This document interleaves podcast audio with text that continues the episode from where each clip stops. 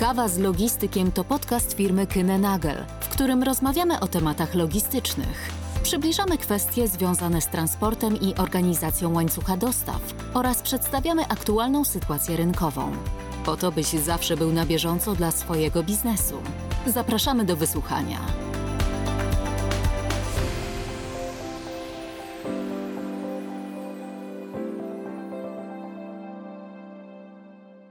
Dzień dobry Państwu, Piotr Winter. Przed nami kolejny podcast z cyklu Kawa z Logistykiem. Porozmawiamy o przetargach logistycznych, o tym, jak wygląda cały proces, co jest szczególnie istotne oraz dlaczego przygotowanie dobrych danych w przetargu jest tak ważne.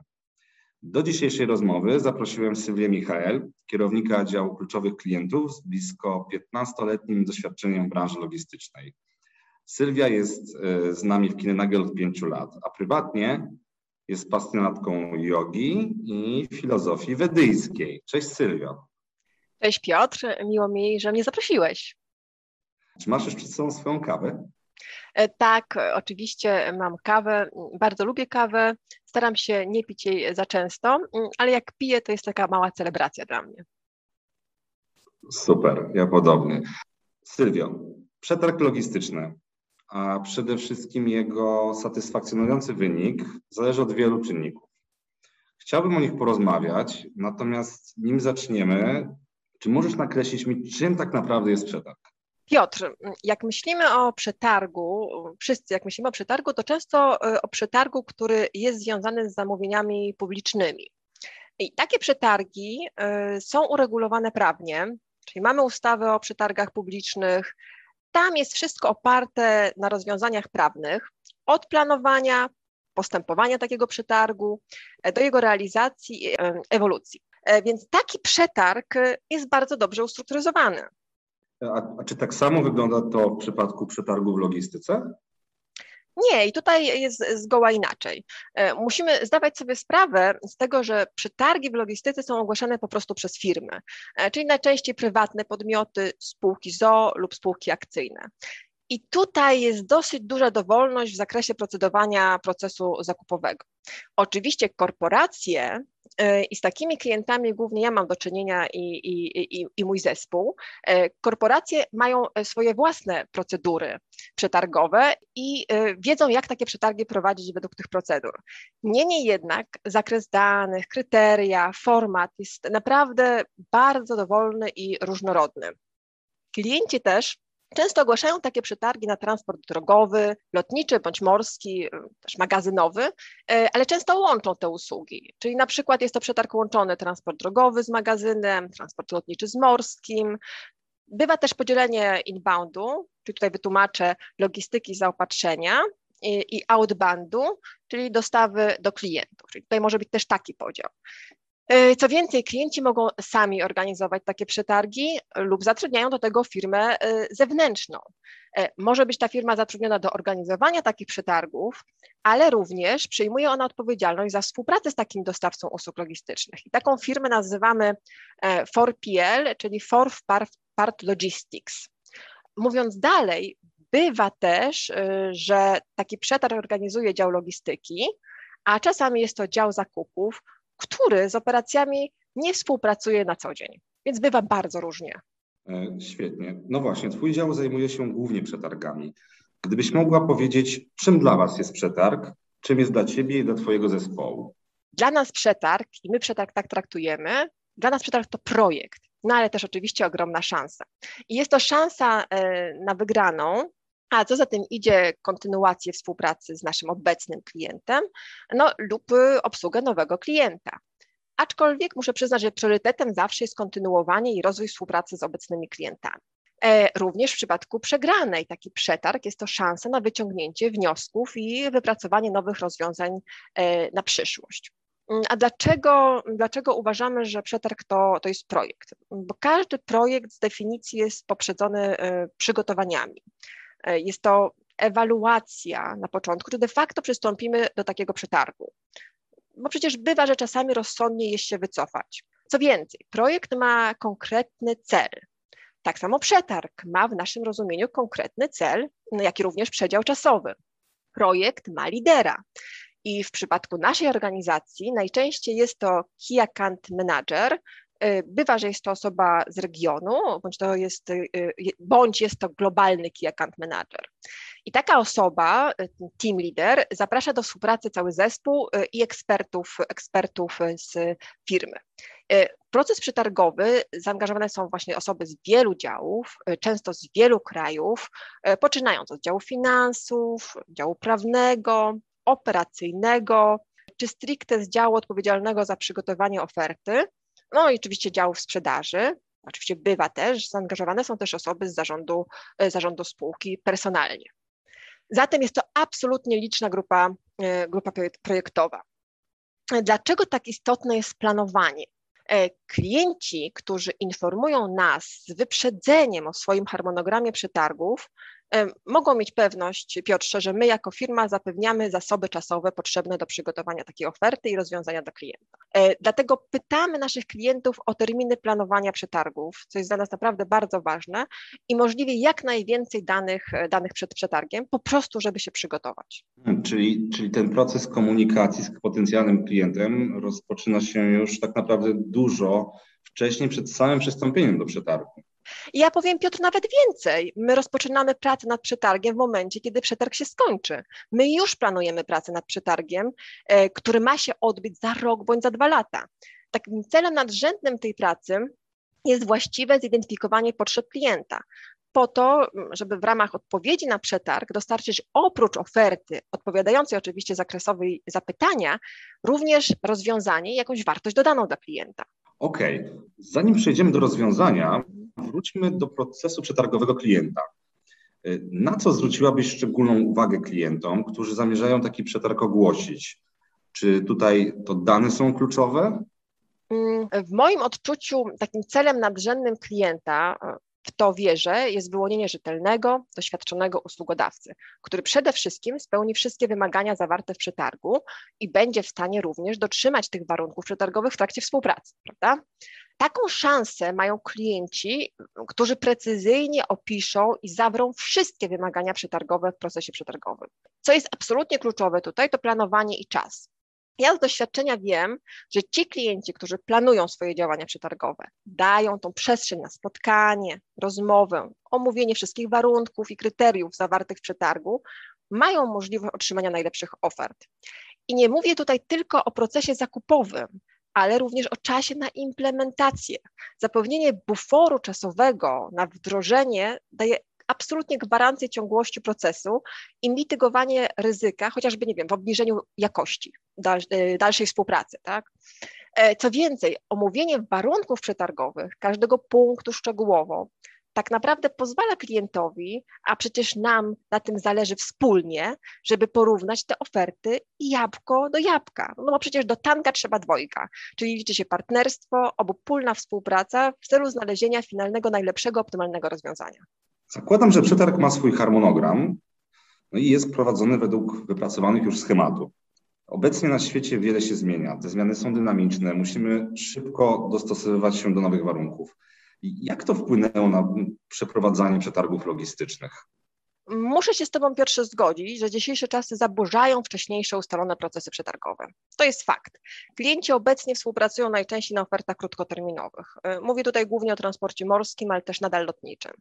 E, obecnie najważniejsze jest zapewnienie ciągłości łańcucha dostaw, e, dlatego mm, podejście partnerskie, alternatywne rozwiązania, które możemy zaproponować klientowi, są teraz priorytetem, a nie sam proces przetargowy. Mhm. A co w takim razie jest najważniejsze w tym projektowaniu łańcucha dostaw w dzisiejszym, tym niepewnym czasie? Na co warto zwrócić uwagę? Jakie alternatywy zaproponować? Hmm.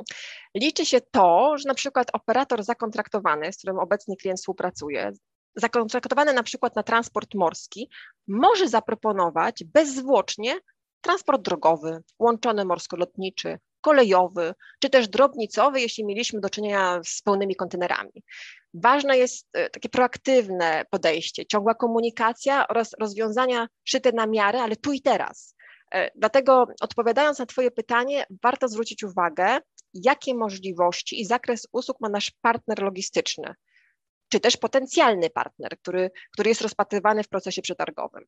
Myślę, że ostatnie miesiące pokazały, jak ważna jest ta elastyczność, szybka analiza łańcucha dostaw klienta, bieżące oczekiwania i pracowanie rozwiązań. Dlatego też w naszej firmie, w moim dziale Key Account Managementu, my jesteśmy po prostu ekspertami. Pracujemy na pełnym wachlarzu usług logistycznych i jednocześnie będąc w ramach zespołu podzieleni na wiedzę dotyczącą danej branży. Czyli mamy Key Account Managera od farmy, automotive, consumer, aerospace czy też high-tech. E, co więcej, e, nasz dział jest wspierany przez dość liczną już w Polsce grupę Excellence Managerów. I te osoby pracują zarówno na poziomie tutaj krajowym, jak i globalnym. Więc taki zespół z taką wiedzą, e, z takim doświadczeniem pozwala w sposób absolutnie nieszablonowy, elastyczny odpowiadać na potrzeby klientów, zarówno w obszarze projektów długoterminowych, jak i tych jednorazowych rozwiązań. Mhm. A czy dobrze rozumiem, że aby obecnie zapewnić tą ciągłość łańcucha dostaw klientowi, to trzeba liczyć się z koniecznością ewentualnej zmiany środka transportu, jeśli ta ciągłość e, miałaby być zagrożona? Absolutnie dokładnie tak. W ostatnim czasie bardzo często proaktywnie proponowaliśmy alternatywne rozwiązania naszym klientom. Okej. Okay. Zwróciłaś tutaj uwagę na, na, na dwie kwestie. Na czas i na spotkanie. Więc mam pytanie odnośnie spotkań. Tutaj wspominasz, że potrzebne są spotkania, więc jak zmieniła się ta część przystępowania czy brania udziału w procesach przetargowych, w sytuacji, w której znaleźliśmy się w zeszłym roku, czy w sytuacji covidowej, gdzie te spotkania były mocno ograniczone? Mm, myślę, że na dzień dzisiejszy w zasadzie to ułatwi decyzję naszym klientom o takich spotkaniach właśnie w procesie przetargowym. E, spotkania te fizyczne często generują koszty, wymagają przyjazdu wielu osób, czasami z różnych krajów. Obecnie omówienie takiego przetargu i spotkanie chociażby na Zoomie lub za pośrednictwem każdego innego narzędzia jest szybkie, tanie i efektywne. Więc wydaje mi się, że te zdolności i umiejętności komunikacji, które zdobyliśmy e, poprzez wideo rozmowy, sprawią, że być może klienci częściej zdecydują się na spotkanie właśnie w trakcie, w trakcie procesu przetargowego niż to było dotychczas. Więc to być może będzie pozytywny aspekt tej sytuacji. Czyli tak naprawdę można powiedzieć, że w tym elemencie doszło nawet do pewnego uproszczenia. Tak, tak myślę. Mhm. Wspominasz też o czasie i wielokrotnie podkreślałaś czas, mówiąc o procesie przetargowym. Czy Twoim zdaniem jest to kluczowe, jeśli chodzi o przetargi, właśnie czas, czy jest coś jeszcze? Ja, ja, wierzę, że czas jest kluczowy, czyli rzeczywiście planowanie, dawanie tej przestrzeni czasowej na to, żeby ta oferta, ten okres na złożenie oferty był adekwatnie długi. To, na co jeszcze bym zwróciła szczególnie klientom uwagę, to jest umowa. Ona nie zawsze towarzyszy od początku procesowi przetargowemu czasami jest dostarczana w trakcie jego trwania. Często proces przetargowy jednak jest zbyt krótki, żeby tę umowę, tę umowę umówić. Tak? Mm, klienci, którzy zdają sobie sprawę, jak ważna jest umowa, mają pewność, że obydwie strony wiedzą, na jakich warunkach składana jest oferta i unikają wówczas tego ryzyka i biznesowego, i finansowego. E, umowa to jest klucz, tak? to są wszystkie warunki płatności, to jest prawo, na którym będziemy opierać naszą współpracę, to jest konwencja. Umowa definiuje, kto jest płatnikiem, dodatkowe wymagania względem usługodawcy, względem terminowości, zawiera słynne KPI, -e, czy też dodatkową odpowiedzialność operatora, jeśli taka występuje i tak dalej, i tak dalej, i tak dalej. E, to wszystko tak naprawdę może mieć wpływ na nasz koszt. Finalna wersja umowy, jeżeli generuje duże ryzyko dla nas, jest przez nas ubezpieczana. Nie każdy klient y, o tym wie. I takie ubezpieczenie kosztuje i też musi być inkorporowane w finalne, finalne stawki. Y, w związku z tym wielu klientów widzi już tę wartość dodaną w udostępnianiu umowy nawet przed przetargiem, wiedząc też, że analiza umowy no nie jest procesem krótkim i, i ma zasadniczy wpływ na ofertę. Na razie zwracasz uwagę głównie na kwestie organizacyjne. Natomiast jeśli chodzi o wymagania operacyjne, na co tutaj zwróciłabyś szczególną uwagę? Y, jest kilka obszarów, które mm, są absolutnie wspólne dla wszystkich e, typów transportu. Jednym z nich e, to jest chociażby wymiar przesyłki, zarówno szerokość, długość, jak i wysokość. I ta wysokość, która często jest pomijana w tych, e, w tych wymiarach przesyłki, a tak naprawdę chociażby w transporcie lotniczym absolutnie wartość krytyczna. Kolejną ważną rzeczą jest piętrowanie palet. Czy palety można piętrować? E, jeżeli obecny operator w procesie przetargowym wie, że te palety są piętrowane, wówczas ta cena, taka jak u nas za jedną paletę, jest jak za dwie palety klienci, którzy wiedzą, że w procesie przetargowym nie powinno być żadnej przestrzeni, absolutnie żadnej przestrzeni na jakiekolwiek założenia i domysły, e, uzyskują wówczas najbardziej rzetelne i porównywalne oferty, bazujące na takich samych danych. Tak? Kolejna rzecz to jest gęstość towaru, czyli stosunek e, masy do objętości. E, ważne jest też, jaka jest zawartość towaru, czy czasem nie są to towary niebezpieczne my po prostu musimy wiedzieć, czy będziemy, y, czy będziemy co, co będziemy przyszłościowo przewozić.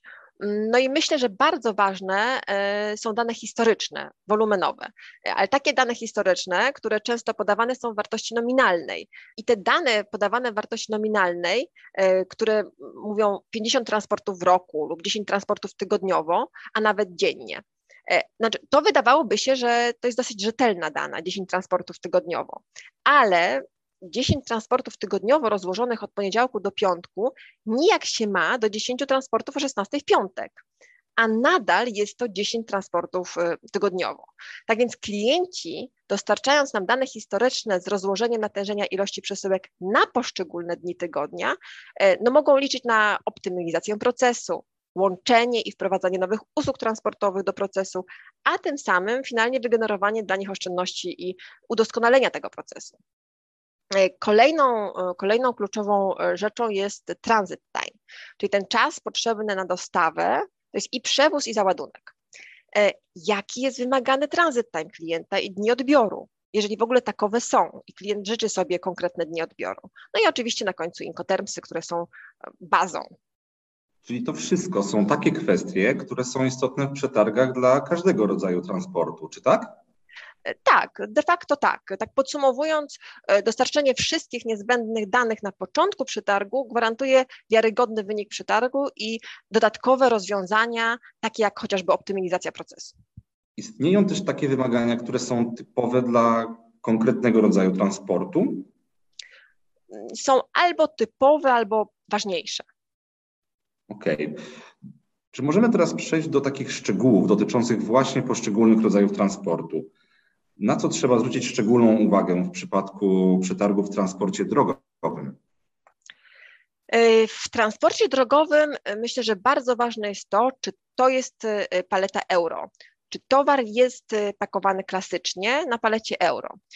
Jeśli mówimy o transporcie drogowym, nawet nie całopojazdowym, czyli FTL, a drobnicowym, to, to w zasadzie to jest krytyczna informacja. E, czy to jest towar zapakowany na paletę, e, na paletę czy na przykład jest to AGD na palety, bez palety, bo to w zasadzie zasadniczo zmienia sposób transportu takich przesyłek drobnicowych. A co jeszcze? Druga ważna kwestia w transporcie drogowym to, to wymagania dotyczące naczepy. Czy jest to standardowa naczepa, czy być może jest to firanka, E, czy klient wymaga windy w przypadku dystrybucji drobnicowej, chociaż nie tylko, ale zdarza się to najczęściej w przypadku dystrybucji drobnicowej. E, specyfika załadunku czy rozładunku, e, czas trwania tego procesu jest również krytyczny. No i czy jest on w godzinach pracy standardowej, czy, czy być może w nocy. Co więcej, klient może oczekiwać takiego rozwiązania stand-by trailer, czyli takiej naczepy, która stoi u klienta i jest ładowana w dowolnym dla niego czasie takie potrzeby klienta absolutnie warto uwzględnić w wymaganiach. To w przypadku transportu drogowego sytuacja jest już wyjaśniona. A co jeżeli chodzi o transport morski?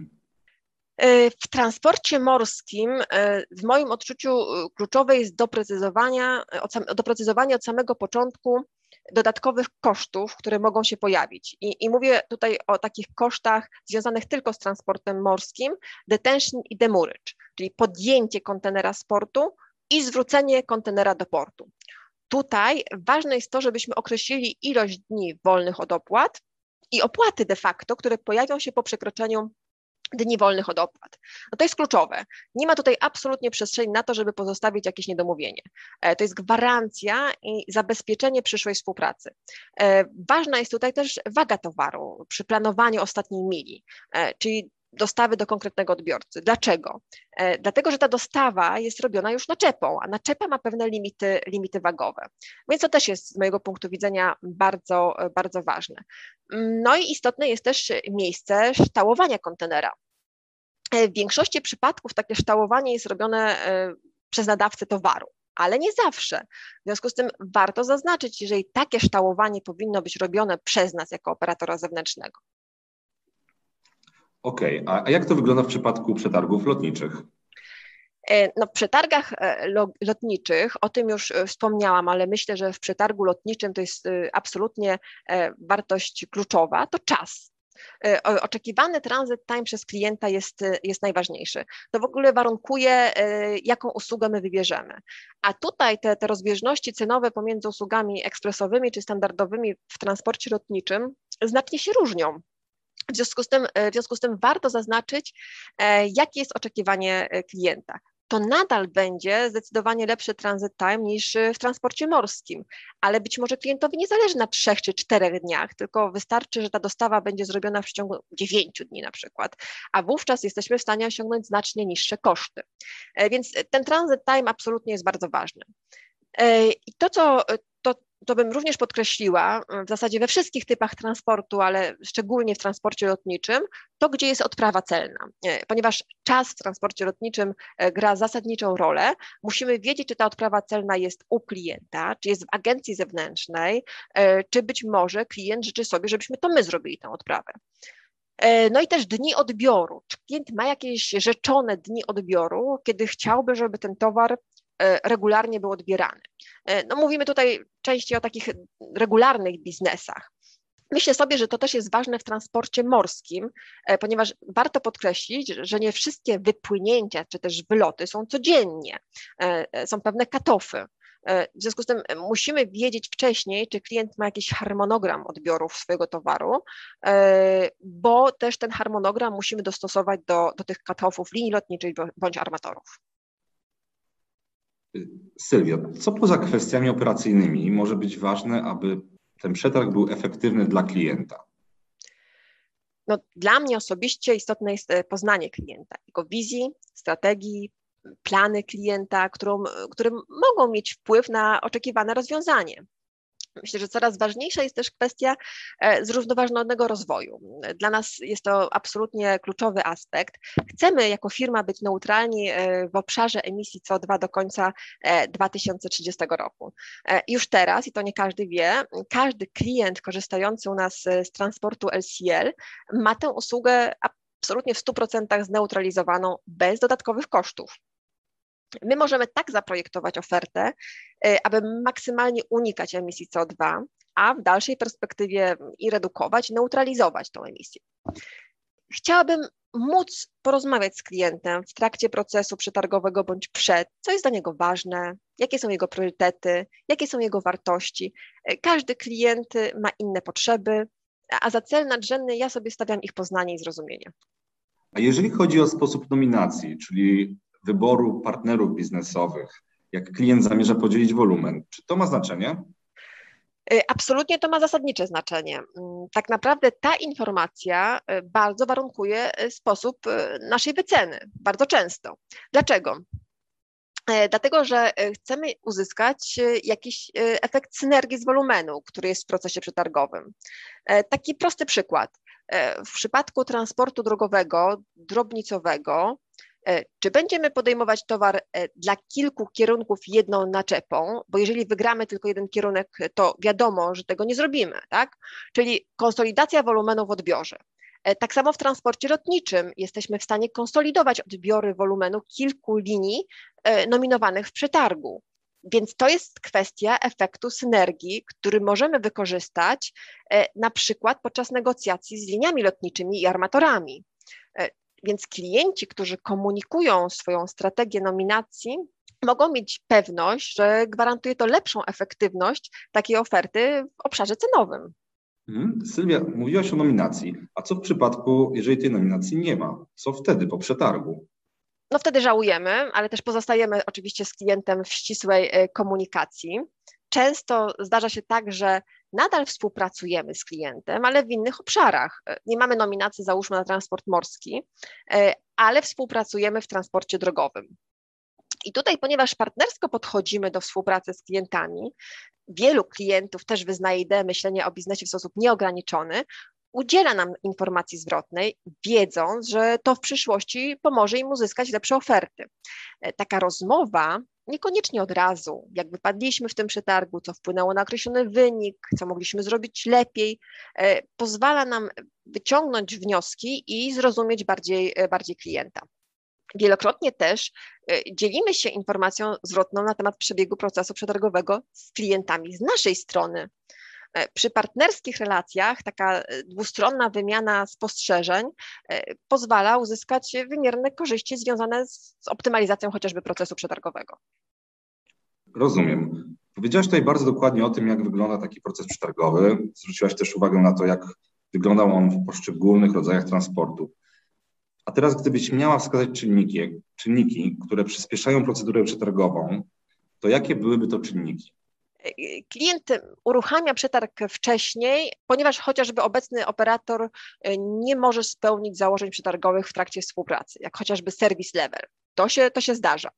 E, umowy zawarte z operatorami gwarantują często taką możliwość, że jeżeli nie są spełnione pewne warunki współpracy, czyli jakość współpracy nie jest satysfakcjonująca, e, mierzona KPI-ami, wówczas faktycznie klienci decydują się na wcześniejsze uruchomienie przetargu ten przetarg wówczas y, jest uruchamiany w trybie przyspieszonym, no i my również y, musimy wtedy w trybie przyspieszonym na taką potrzebę y, zareagować. No ale z mojej perspektywy my wówczas wiemy i to jest jasne, że ta szansa na obsługę takiego klienta wzrasta, bo klient jest zdecydowany już nie współpracować z obecnym operatorem. I teraz analogicznie, jeżeli coś jest w stanie przyspieszyć taką procedurę przetargową, to czy są czynniki, które mogą wpłynąć na jej opóźnienie? No absolutnie. Myślę, że mamy do czynienia z tą sytuacją właśnie teraz, w toku trwania pandemii. W zeszłym roku klienci nie, nie decydowali się na e, uruchamianie przetargów bardzo często. E, decydowali się na współpracę z obecnymi operatorami, e, ponieważ no, sytuacja była niepewna. W dobie niepewności staramy się unikać, unikać zmian. Jeżeli mamy stabilną sytuację z obecnym operatorem, to gro klientów decydowało się na przedłużanie współpracy z obecnymi operatorami, czekając na rozwój sytuacji. No, myślę, że każdy z nas, każda firma miała na tyle duże problemów zupełnie niezwiązanych z transportem, czy też z uruchamianiem przetargów, tylko z samymi bieżącymi problemami w transporcie, że nie było tej przestrzeni na to, żeby procedować e, te procesy. Świetnie. Sylwia, bardzo dziękuję Ci za dzisiejszą rozmowę. Wydaje mi się, że bardzo szczegółowo powiedziałaś na wszystkie pytania i myślę, że Twoje uwagi będą cenne dla naszych słuchaczy. E, I tak na koniec chciałbym zapytać, skoro jesteście zespołem, który zajmuje się głównie przetargami, to jakie byście mieli życzenie dla siebie na ten rok jako zespół? No, my jako, jako zespół e, bezustannie mamy jedno życzenie, e, żeby tych przetargów, o, którym, o których dzisiaj rozmawialiśmy, było jak najwięcej, no i żeby nasz tak zwany success rate, czyli ilość wygranych przetargów była e, jak największa. Jednocześnie chciałabym zainteresować klientów taką przygodą, którą możemy zaproponować w trakcie trwania współpracy, mm, a, a mianowicie Supply Chain Design Workshop. E, warsztaty, które przy zaangażowaniu ekspertów z różnych działów po stronie i klienta, i naszej, e, mogą dać naprawdę zupełnie inne światło na łańcuch dostaw naszych klientów. No ale to jest jakby temat na zupełnie inną rozmowę. Dziękuję. Dziękuję, to również Wam tego życzę. Dziękuję za dzisiejszą rozmowę. Dziękuję Państwu za wysłuchanie podcastu i zapraszam do odsłuchania kolejnych odcinków. Do widzenia, do usłyszenia.